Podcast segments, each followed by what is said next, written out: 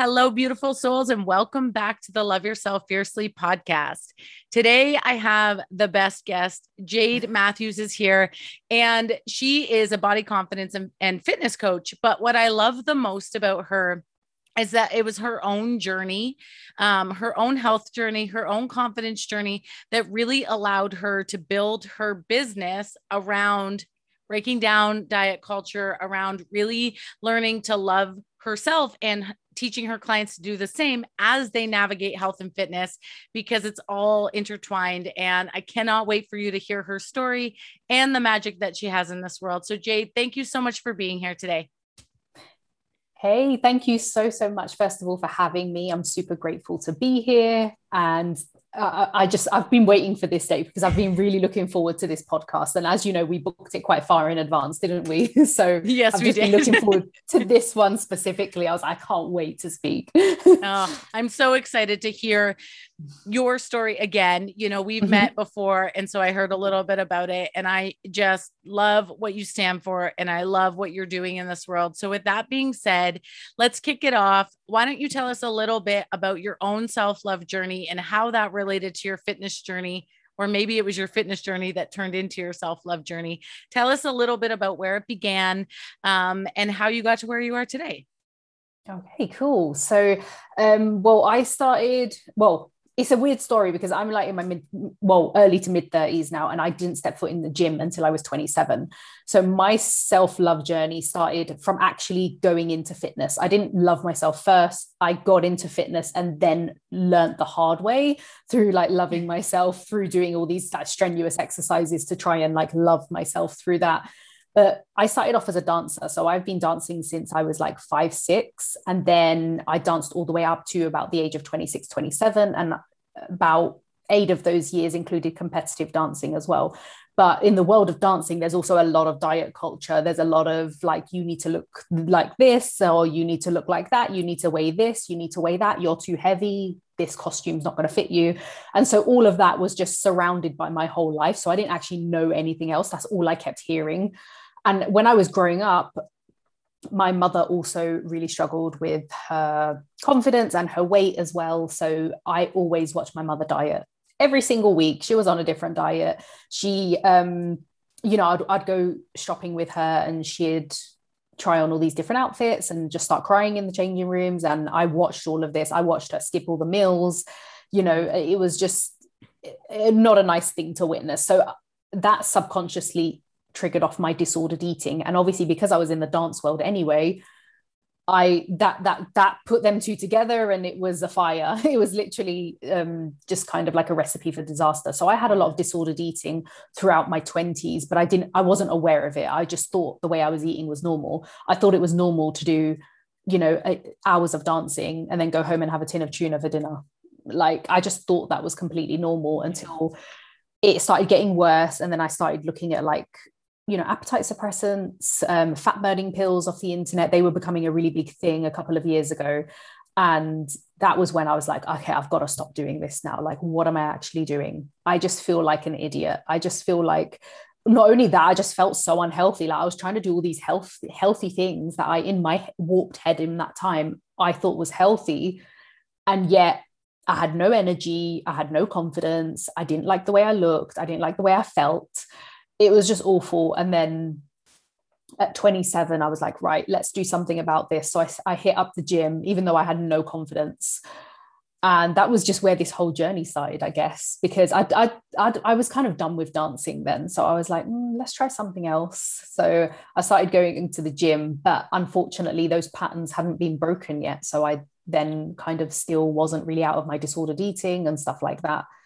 So yeah, it's been a journey since then, but now I can comfortably say like this is what I absolutely love. And then of course that that went into like my personal training days and the rest is history because here I am. here you are. Yeah. and you know, I think you highlight a lot of really important pieces that need let's dive deeper into them. I mean, when we talk about body confidence and body love and self-love, there it, it you know, we have such a huge movement in those places on social media, which are incredible when they're healthy Yes. but so much of it is disordered within its own movement. And another piece that I think is really, really important and that resonates so deeply with me along my body love journey is that generational pattern, right? That mm-hmm. subconscious programming that dieting and fat shaming ourselves and uh, skipping meals and uh, constantly talking about weight from our mothers and mm-hmm. the subconscious patterns that that carried. And I, I you know, I'm in my mid 30s too. And so our parents are of the same generation where diet culture really exploded. They yeah. are from the generation where all of a sudden it was like next level important to be air quotes skinny. Mm-hmm. And that's where, you know, they carried that along the way. And and a lot of our mothers did that kind of stuff in front of us, which created the generational trauma, right? We are five, six, seven, eight and the only modeling we have is that we're to skip meals and feel fat and cry and mm-hmm. and equate how we look to how worthy we are in this world and the damage that that does for us now as grown adults is really interesting because it's like we have to figure out that that exists within us and then do all of the work the inner work the healing work to decondition that and yep. and create new habits and um, so i love that that's such a huge piece of your of your work now because i had to do that for myself for a long time yeah. and you know as a mother that script is broken in my home but it took a long time to really be okay with my body and not believe there was something wrong with me if I was bloated or if, you know, I carried my pre pregnancy weight or if I gained weight in a pandemic, right? Like all of these normal human responses to mm-hmm. hormones and stress. I, you know, I'm sure that your business is booming as people navigate how to handle it all. So, thank you for sharing that part. I think it's so important for women, particularly of our generation, and I'm sure every generation, to hear that the words we speak and the way we treat ourselves really does impact our children and really does mm-hmm. impact the women around us. And um, if you wouldn't say that to your eight year old, why are we saying that to ourselves but mm-hmm. with that being said then there's dance culture and oh, those oh, yeah. those things are being said you know my daughter's a competitive gymnast and we already know as a family that that will come as she progresses right there's yep. it's such a it's the same thing the way your body looks and performs is based on their idea of what makes a good dancer or makes a good gymnast. And so those habits of disordered eating and body self shaming, really, towards yeah. our bodies start incredibly young. So, with that being said, you know, tell us a little more about when you started to see the shift in yourself. So, you started going to the gym and really started to see that those patterns were still in existence for you. When did you really start to feel like you had to do the inner work to to decondition or or re- remove that programming i think it was after about I think it was after about three years, honestly, where I was kind of like, I'm still operating from a place of shame. I'm still operating from a place of fear and lack. Yeah, I think it was about three years because I got into, I'm, I'm a long distance runner now. So I got into long distance running just randomly. It was a dare. That's another story. and then um, so now I, I, do that as well which i absolutely love. But that when i started that it was from a place of like oh i need to do this because if i do this then i'll be really thin. So it kept mm. being a case of when i started training for my first couple of marathons i was like i didn't realize i was doing it because i thought i was quote unquote like healed and i had done the work because i had recognized it which is the first step but i hadn't actually fully dug deep and done that work so I was training for these marathons and then not eating enough. And I kept thinking, oh, it's because I'm being healthy, which I think a lot of other people are caught in this trap because I hear it all the time from women. They're always like, oh, but I'm eating healthy. And then when they put it down on paper, and I'm like, that's nowhere near what you should be eating. Like, that is literally like rabbit food, seriously. Mm-hmm. So I was training for these marathons, eating this rabbit food, wondering why I couldn't perform. And that's when it finally hit me after about three to yeah three to four years i'd say. I think it was three years for the realization and then four years to actually take the action because it's one thing realizing there's some work to do. And then of course we hit that procrastination of like mm, but this is uncomfortable because you have to do that deep inner work. You have to like really peel back the layers and be like right what is going on here? Like what triggers off this pattern all the time? What is it that keeps making you go back to square one? Like what is it that keeps making you scared to eat or go back to disordered eating? And for me it was always control. For me it mm. was like a control issue. It wasn't actually down to oh i want to be slim it was down to like I just felt like I needed to be in control of something at all times. And that was the thing. And I just, I didn't even realize it took me like three marathons to realize that and be like, right, you're not doing this anymore. You have to, you know, really come from a place of love and acceptance. I think the acceptance is really a big thing as well, because a lot of women don't accept where they are because they they get to a point where they're like right i'm unhappy with myself. And i'm, I'm unhappy with the way i feel. I'm unhappy with the way i look. Um, i want to fit into xyz outfit and i can't or whatever it is. But then they just sit there. And then it's either one it, they kind of go one way or the other. They don't take any action at all.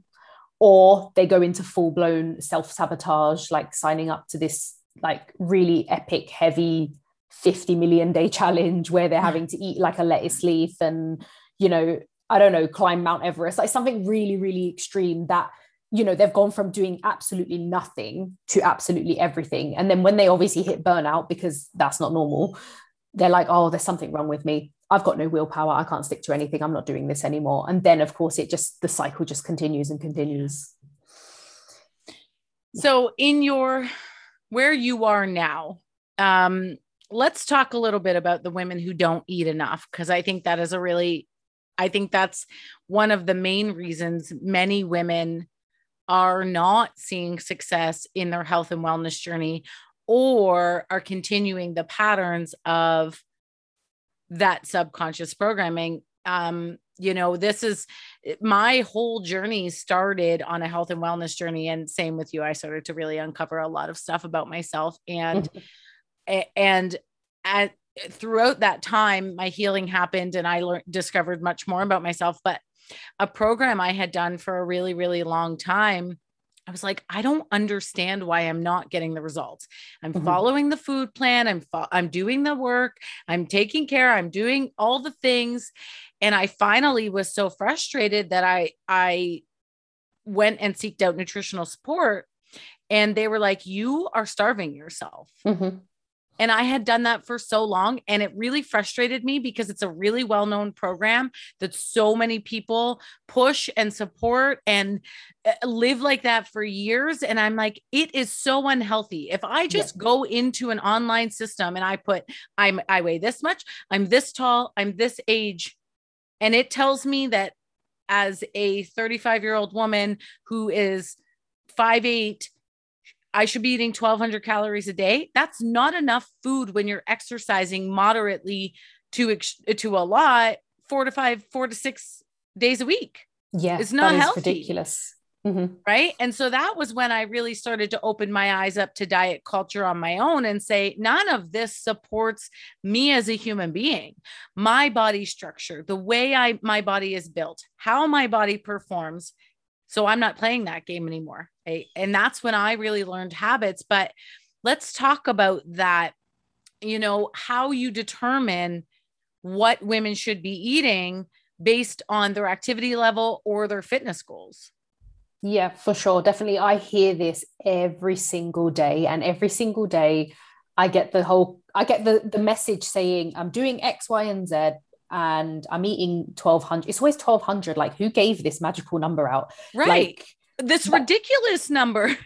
I just don't get it because even though we're all women, like, well, I'm presuming we're talking about women here, but even though yeah. we're all women, like, why would I have to eat the same as you or the same as your neighbor or your my neighbor? Like do you know what i'm saying? Like we're all so different. Yeah. So it's just unbelievably ridiculous. So i have this conversation almost every single day and then women always say oh that's the that's the number that the calculator gave me because they do it on a bmr calculator. Yeah. But the truth is bmr is so the thing is oh i don't know it's so it can be it can be quite complicated but the bottom line is if you are starving yourself your body will just like go into like not resp- like not responsive mode So it will not be giving you the results. You're actually slowing down your metabolism. You're absolutely wrecking your hormones. And so if you train your body to operate from that level, it will continue to do so. However, you won't be getting those results. Mm-hmm. So you're you'll feel fine because a lot of the women say, Oh, but I'm not hungry. And for some women, they might not be, but also for some women, they're kind of just saying that they're kind of like, mm, but I'm not hungry. And it's like, no, but you are. You, have got to be yeah. hungry because you're working out six times a week. So you've got to right. be hungry and also a lot of them say oh but i want to build muscle. And it's like well you're definitely not going to do that with 1200 yeah i know. calories. Like def- 150% you're not going to build muscle. Because a lot of women they want to look you know this quote unquote toned look as i prefer to say lean but anyway. They want this lean look but they want to starve themselves in the process yeah. which doesn't work. The, the two things are just completely clashing.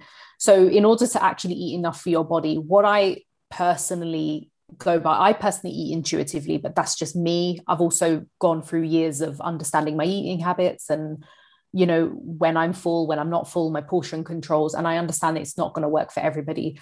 However, if women are tracking, they also still need to understand that portion control comes into it, and also how you feel because people look at their tracking systems. They look at this MyFitnessPal and they go, Oh, I've eaten my calories for the day. So that's it. I'm just going to sit here and not eat for the rest of the day. But the truth is, if your body is saying, I'm hungry, yeah if you're genuinely hungry then it it's needed that you need to eat that's that's the end of the story like mm-hmm. our bodies know what we need more than an app so while the app is good as a guide it's not something to be taken into so much consideration to the to the point where it's ruling our lives and i think that's where a lot of women go wrong is because they're doing this with tracking and they're letting it take over their lives. Like they're letting it take over their thoughts their feelings.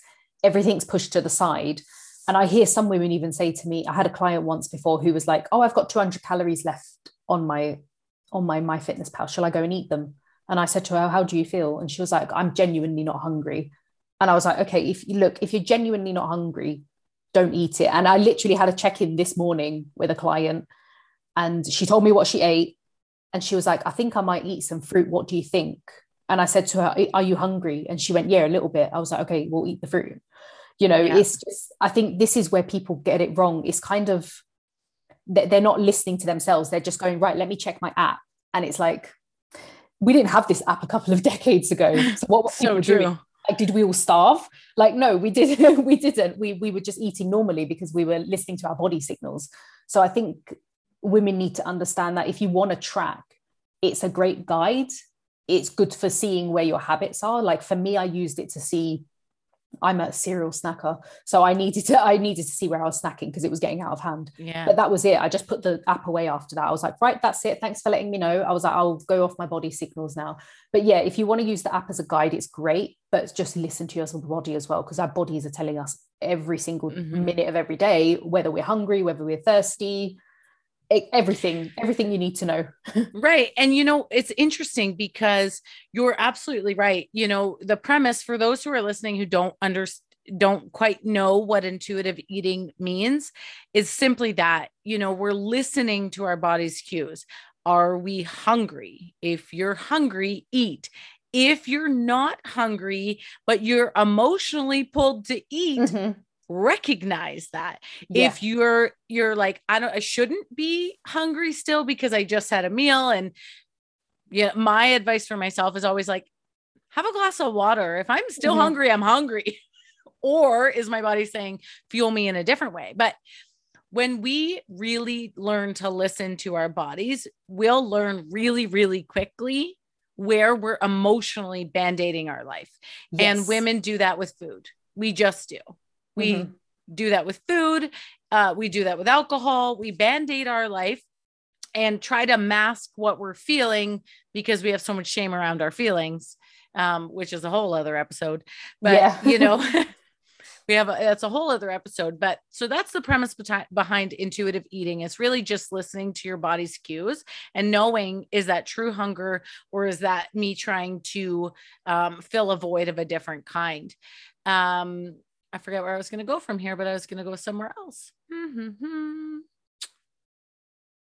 All right. Well, let's stay here because that's where it we might are. come up. Yeah, it will come it'll come anyway. back. Yeah, um, definitely. Um, so, so we you know we talk about the bmi or the bmr and we talk about you know this tw- magic 1200 calories which is absurd by the way mm-hmm. um especially if you're uh, exercising regularly it's not healthy so how do you how do you guide your clients to know to understand what foods their body's responding well to what foods their body is is kind of not responding well to and how they find balance in how much they should eat? Because it is different for every single one of us. So if someone's listening to this and saying well if 1200 calories is wrong and that's not serving my body then how do i figure out what is? Because the online calculators are calculators are so skewed.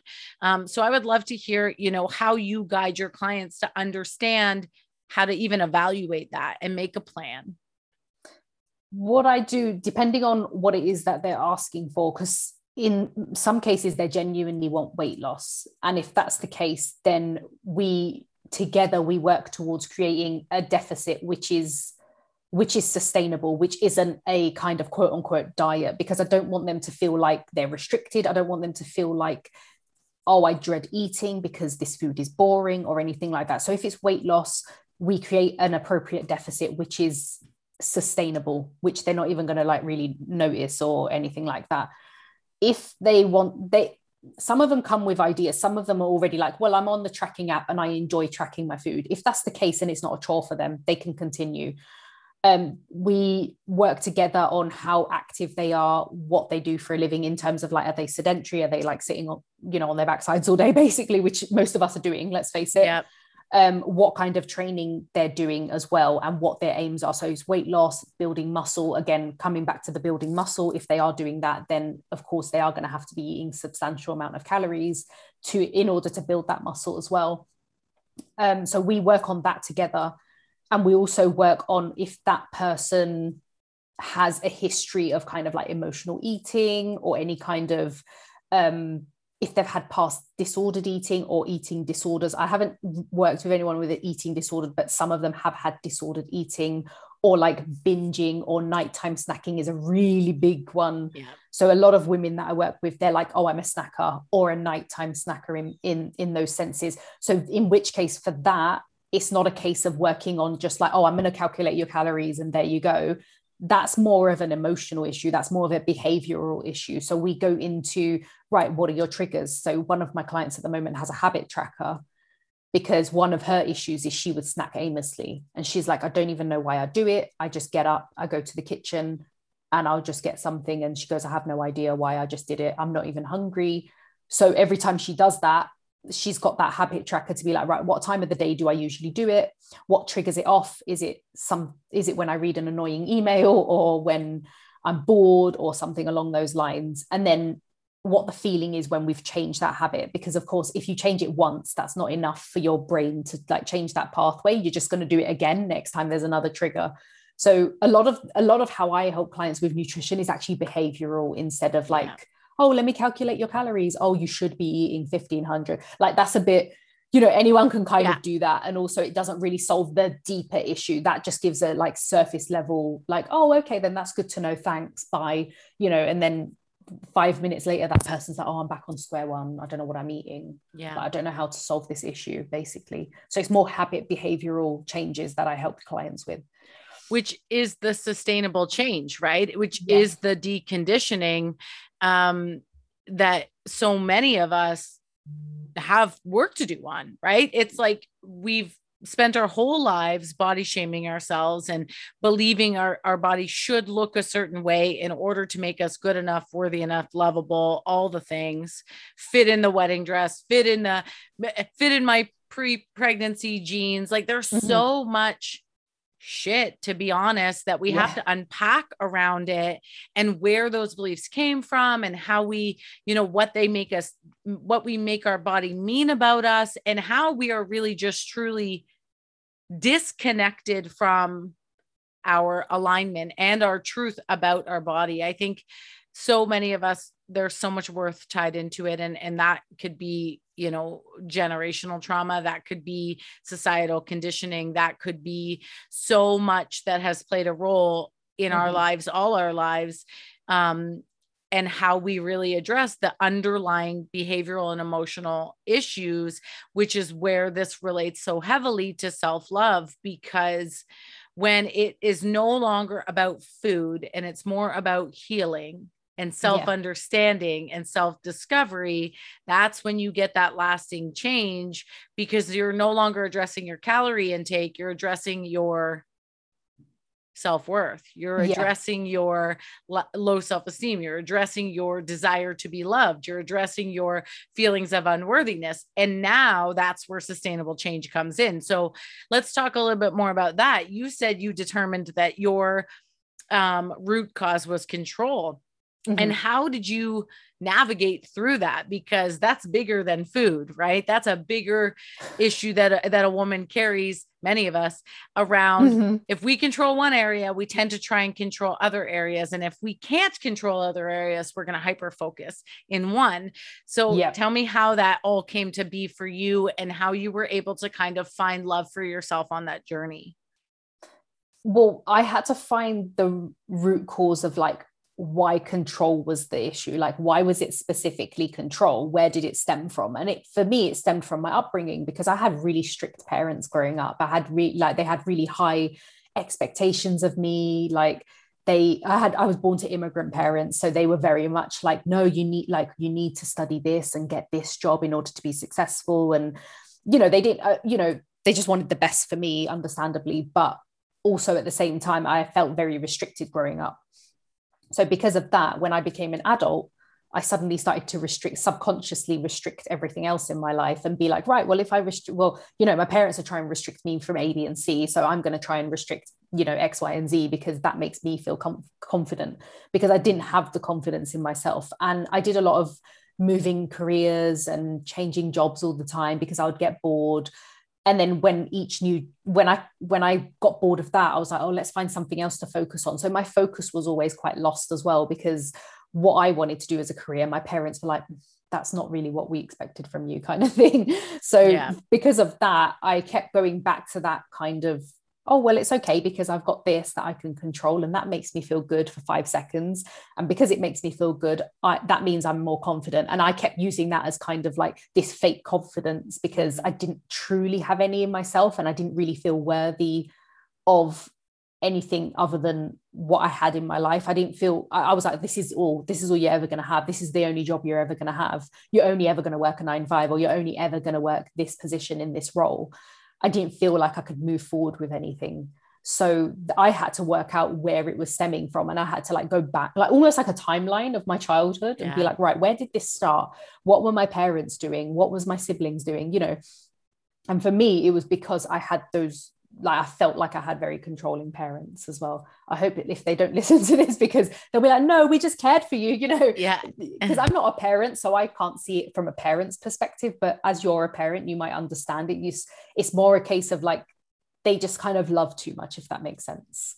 For sure. And here's yeah. the thing we talk about this often here, you know, the inner child healing. Mm-hmm. It is never, I mean, unless there's clear, significant trauma most parents did the best they could with what they knew or what they believed to be the right thing. Yeah. And with that doesn't necessarily mean that our interpretation of our upbringing supported what we needed as human beings. Right. And that's what you're saying.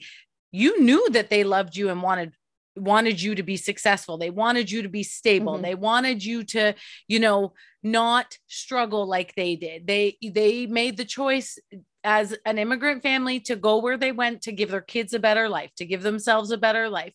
And so they did what they believed was best. But you, little girl, you was like, I can't breathe. I can't make my own decisions. Yeah. Everything's mapped out for me. And I don't know how to self manage now that I'm an adult.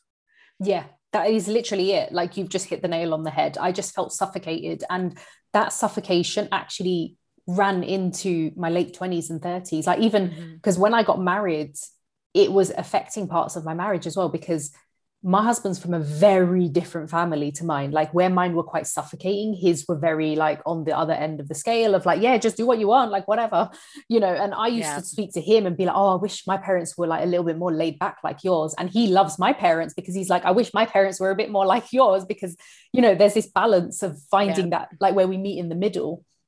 So it just it just made me realize that I had a lot of unhealed trauma from childhood that I didn't count as trauma before because when we first hear of childhood trauma we think it's something like major yeah. that happened. But for me it wasn't so much major. It was more little things here and there that added up like that kind of smothering of love and that suffocation. It sounds amazing on the outside. They're like well your parents loved you. Like why are you complaining? And then i felt guilty about it because right. i was like why should i feel guilty about my parents loving me but again i just didn't feel like i could really spread my wings and be who i wanted to be. Mm-hmm. and then when i set up my own business well that comes with a whole different that's a different ball game and then those things are unearthed once again and you have to do more healing like because i didn't feel like i could be myself. I was like i can't set up this business. I feel like i have to put on this fake persona of like if i'm like this people will like me more or people yeah. will accept me more and I would hide so much about my past and so much about my heritage and everything like that. I just didn't want anyone to know about it in case they were like, mm, she's a bit weird. But then co- business right. coaches were like, look, if you if you don't show that vulnerability, I still have a bit of a problem with it now. Even with my business coach now, I'm like, I mm. struggle sharing vulnerable stories because I don't like people pandering to me. Mm-hmm. And that again stems from childhood because my parents always pandered. So, yeah. you know, everything's got a link to it. So when women go on to these health journeys, they bring a lot of that into their into their daily healthy living. And even those women who some of them have what they think is a healthy lifestyle, but actually they're self-sabotaging. Mm-hmm but in their head they're like well i'm eating i'm eating a salad i'm eating an apple so i'm healthy. You know they think that you know this is ticking all the boxes and i'm fine but they're not like deep down they're not. They're just doing what they think is acceptable and what they think other people will look at them and be like oh you're such an inspiration because you're eating a salad. And it's like it's not for other people it's for you. It should be anyway it should be for yeah. you. Absolutely. And you know I, I so i just want to let's just we're going to talk about this fear of being seen because mm-hmm. it is coming up so much in yeah. my world. It's coming up for myself as I navigate next levels. It's coming up for my clients and it's coming up for you. And, you know, I think this really goes back to the core issue that we're talking about, which is that self confidence, self love, and self worth, and the inner child healing, right? We have to do so much healing around understanding that our perception of the world and our experiences on this planet often reiterated to us that it's not safe to be seen as who we are. Yeah. It's not safe to be who we are. You know, I was the loud, boisterous kid all the yeah. time. And it was like, you're too much, you're too loud. All my report cards. Kelly has great leadership skills. However, she never sits still. She never stops talking. She doesn't mm-hmm. live up to her potential all my life. And my daughter is very loud.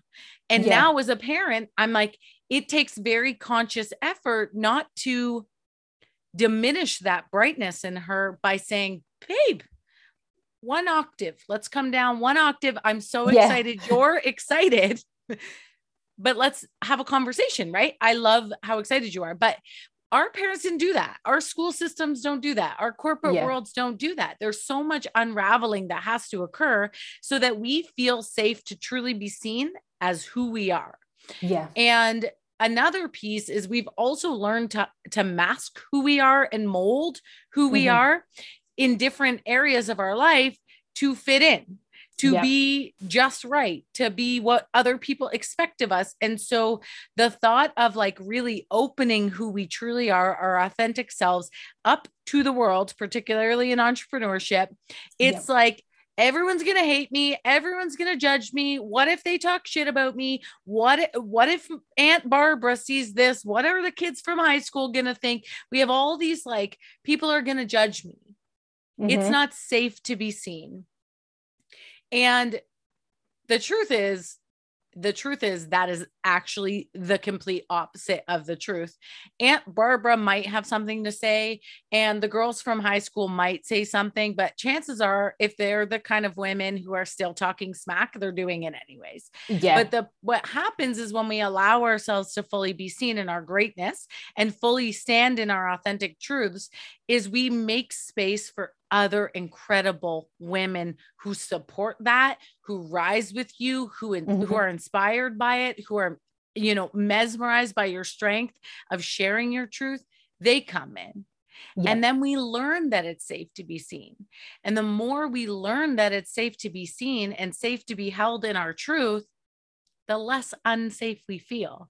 But yeah. this is such a common thing that occurs particularly I would like to say with entrepreneurs because so much of ourselves is like paraded on the internet, right? So yeah. Our we are the faces of our business and so there's a lot of, you know, fear around that and then if you have an online presence, then you're constantly looking at other coaches who are successful before you and and being like, but she does it this way, but he does it that way. Does that mean I have to do it that way? Yep.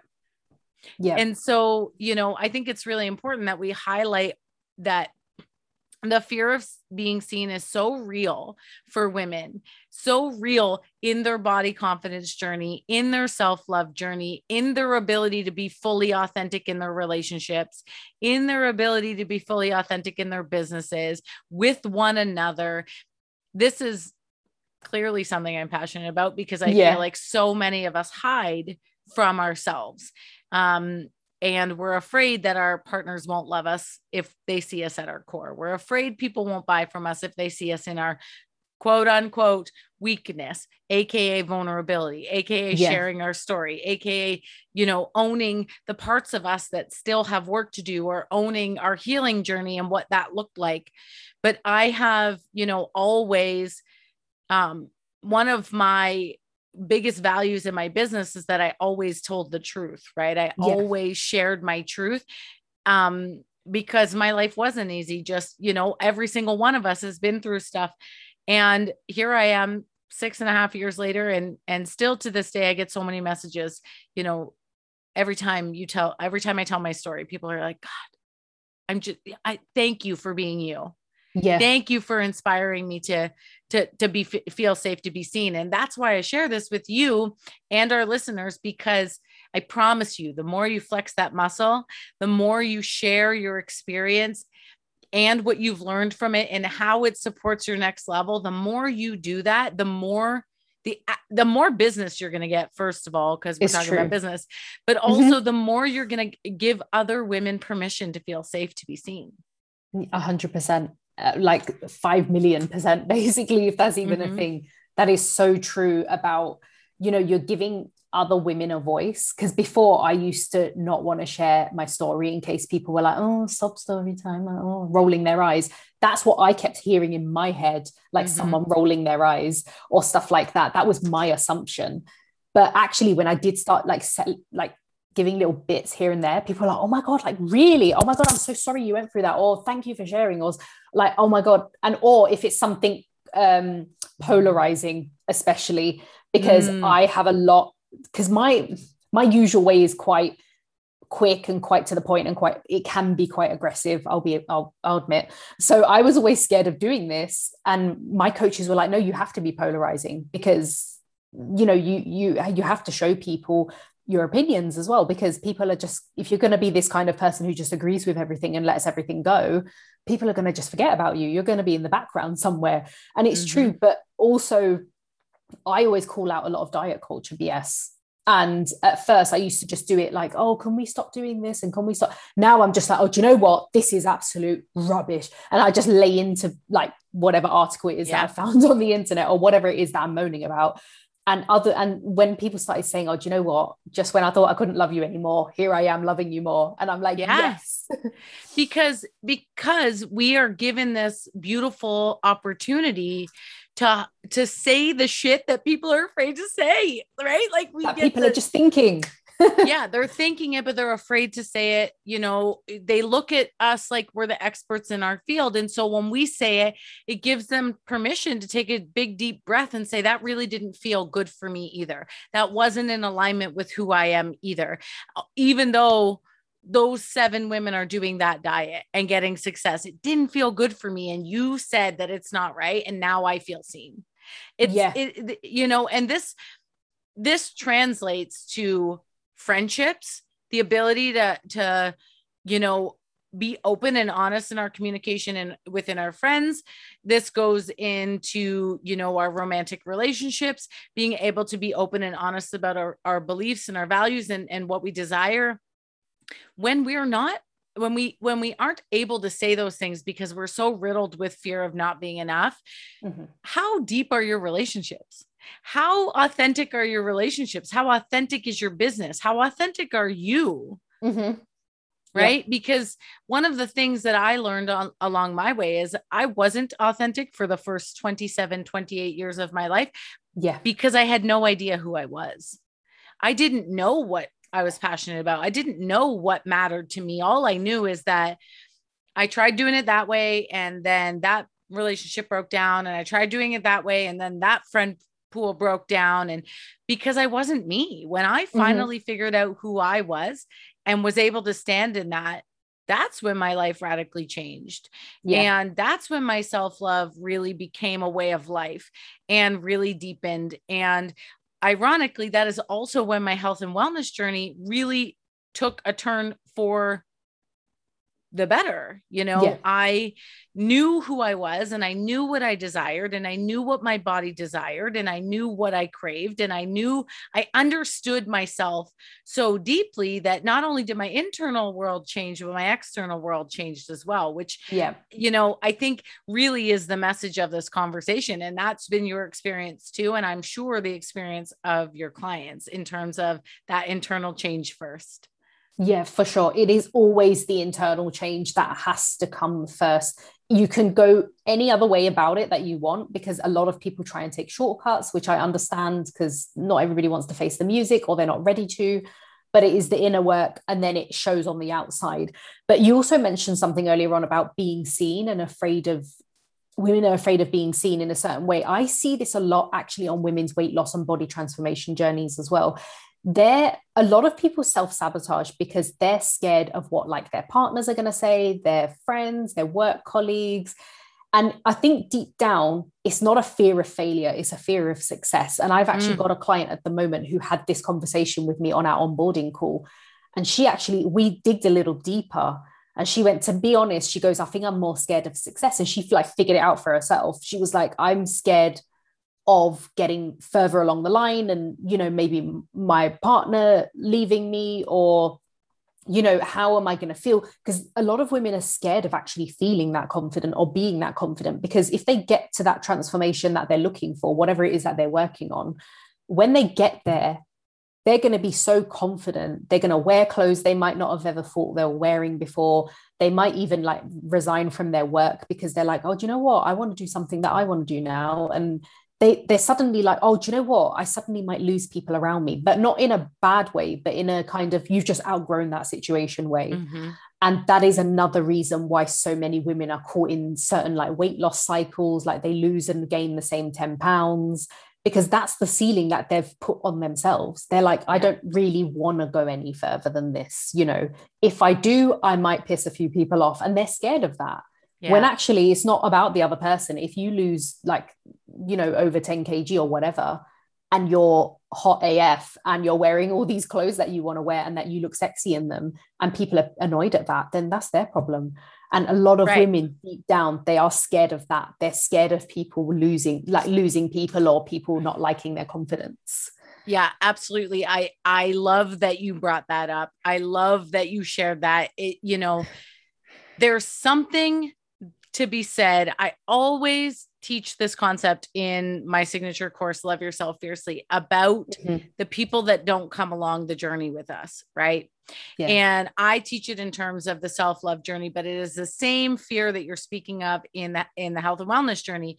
You know, a lot of us have created unhealthy eating habit, habits with our partners, or Mhm. a lot of us have friend groups that support our unhealthy yes ways of living. And so when we make different decisions, now this is, you know, let's insert this into whatever part of your journey, mindset, health and wellness, whatever. When we make decisions to grow and change and shift, there's so much fear yes that people won't like us anymore. Right. Yep. They won't accept our change or we won't fit in there anymore or they won't support us on our on our path. And you know, sometimes when people aren't ready to come along for the ride, we have to leave them behind. They're not Yep. ready to come with us. And that's a really painful experience when your friends, you know, you you feel like they're not serving where you're at in life anymore or your your partner is not really supportive of what you're trying to do. And so there's now a disconnect between you and your partner as you evolve on your path that you strongly desire for yourself. But i always teach that like every time we take a step towards the life that we want we leave a pebble right? And we're creating a path because those who might not be coming now doesn't mean they're not ever coming. It means they're not ready. Mhm. and we can't stop growing as human beings because other people don't want to grow. We can't chase our desires to live a healthy and fulfilled life because others don't want that or are afraid of that. And that same principle. So people struggle with this. So I always say, like, some babies walk at 10 months or 11 months, averages at 12 months. My son didn't walk until he was 16 months. Should I be, should I have been judging him? Should I have been saying to him, get it together, kid? You're Yeah. not like everybody else. Mhm. You're missing the mark here. We would never do that as parents, right? exactly People evolve at their own time. And my son walked at 16 months and it took him six months to catch up to his peers, but he is totally where he should be now. But my point is, it's the same for the self love evolution, it's the same for the health and wellness evolution. We leave the path, we leave the pebbles every time we take a step towards a life that we desire. yep And maybe six months from now, that friend who really gave you a hard time about changing your habits and not going out for late night drinks and not wanting to, you know, uh, be in environments that triggered your disordered eating because you were on a different path. She gave you a hard time six months ago, but she sees how happy you are six months later. Maybe you forged the path for her to join you. Same with self love, same with mindset, right? So it was a, when I came up with that analogy, it resonated so deeply because it translates in so many different ways. And it, I think it helps us women bless and release those who aren't yet ready to join us without making it mean something about us. Yeah, exactly. It is so, so true. And these patterns aren't always easy to spot because they're done very they're not all they're just they're just not easy to spot because we're usually in a habit. We're in this mindset of like oh no they're just my friends and they care for me when actually they kind of don't.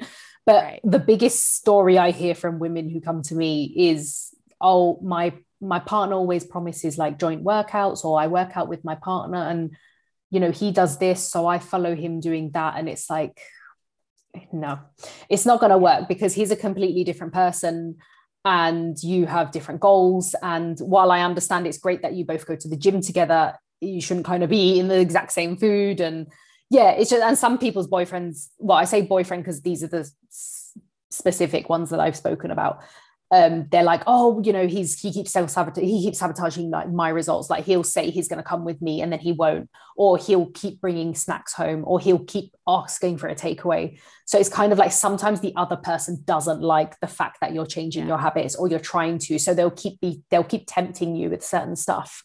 And I remember being in, uh, I used to work in corporate for like ten years. And this is when I had, I was at the height of my disordered eating, and everybody knew that I was always dieting and always like eating these tuna salads, thinking I was doing something really amazing. So they'd always bring like donuts in and croissants. And during Easter, they'd bring in like leave all these chocolates everywhere. And they just knew it was like winding me up because I didn't know how to, I didn't know how to take my emotions away, away Yeah. from that. So for me, I was kind of like, one minute I was eating a tuna salad, and the next minute I was like knee deep in Easter eggs Yeah. because I couldn't I couldn't find the balance between the two. It was one or the other. It was either tuna salads or you're eating all your feelings. right. Eat your feelings. I yes. oh my gosh. Um I've eaten my feelings all my life. Except I've come so far that now I get to say today I'm gonna eat my feelings a little bit and tomorrow we're gonna move back to yeah. what's oh my god. Me.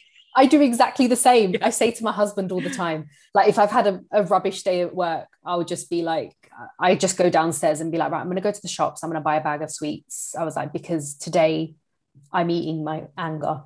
Yeah. And, but I'm aware of it and I own it. And I'm like, tomorrow is a different day. I'm not yeah. going to take it into tomorrow, but just in this moment, I just want to eat an entire bag of Haribo. yeah.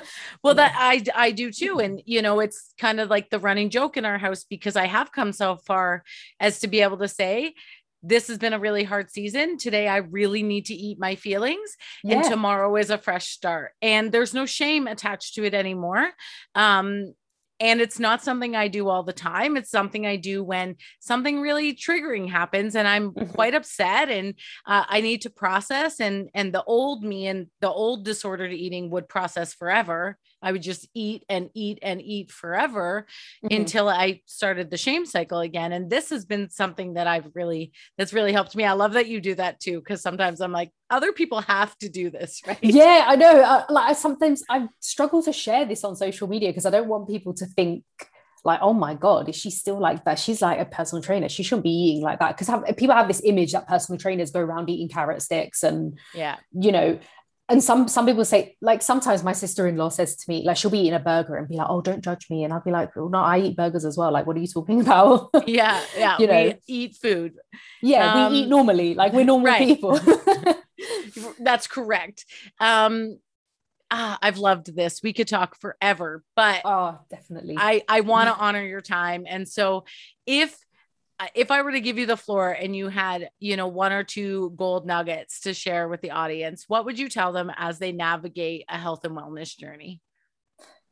Um, make sure you're coming from a place of acceptance, first of all. Even if you're somewhere you don't want to be, wherever you are in your journey, it, you have to accept where you are. Otherwise, the next step is just going to be either impossible or just a, a brick wall, basically. So appreciate where you are, honor where you are, and just learn to enjoy where you're going. Because if you're not enjoying where you're going or the journey or what you're going to learn, then that is when you're going to keep going back to your old habits, back to your old ways. And then, of course, the shame cycle will just keep continuing. So, the best thing that I would say is just accept where you are, really. And even if it's difficult, like allow yourself to get those difficult truths to yourself. You don't have to share them with anyone else. If you want to journal it by yourself, if you just want to think about it to yourself, that's absolutely fine. If you want to talk it through with a trusted person, that's absolutely fine as well. But just make sure it's not you're not shaming yourself into doing something like, oh, I've I've done this, so I you know as punishment i'm going to do this it never works it will never ever work and if anything it will just make things 10 times worse anyway so accept where you are and just take the action to move forward but make sure you're taking the action. Otherwise you're just going to find yourself not trusting yourself you're not going to have the confidence and then of course the cycle will continue. Uh jade thank you so much. I'm so grateful that you were here. If Thank my people you. want to connect with you and i know that they will where can where's your favorite place to h- hang out and where can they find you? Well i hang out in the facebook party so i'm always on facebook and I'm also on LinkedIn and on Instagram, but mainly on Facebook. Awesome. So we'll make At sure Jade that Matthews, all, by the way. yeah, I was gonna say we'll make sure all of those are linked in the show notes. Thank you so much for being here. It was such Thank a pleasure, and I can't wait for us to stay connected in each other's worlds. Thank you. Thank you for having me. I'm grateful to be here. You're very welcome. And to our listeners, I hope you love yourself fiercely and fully today and every day. See you on the next episode.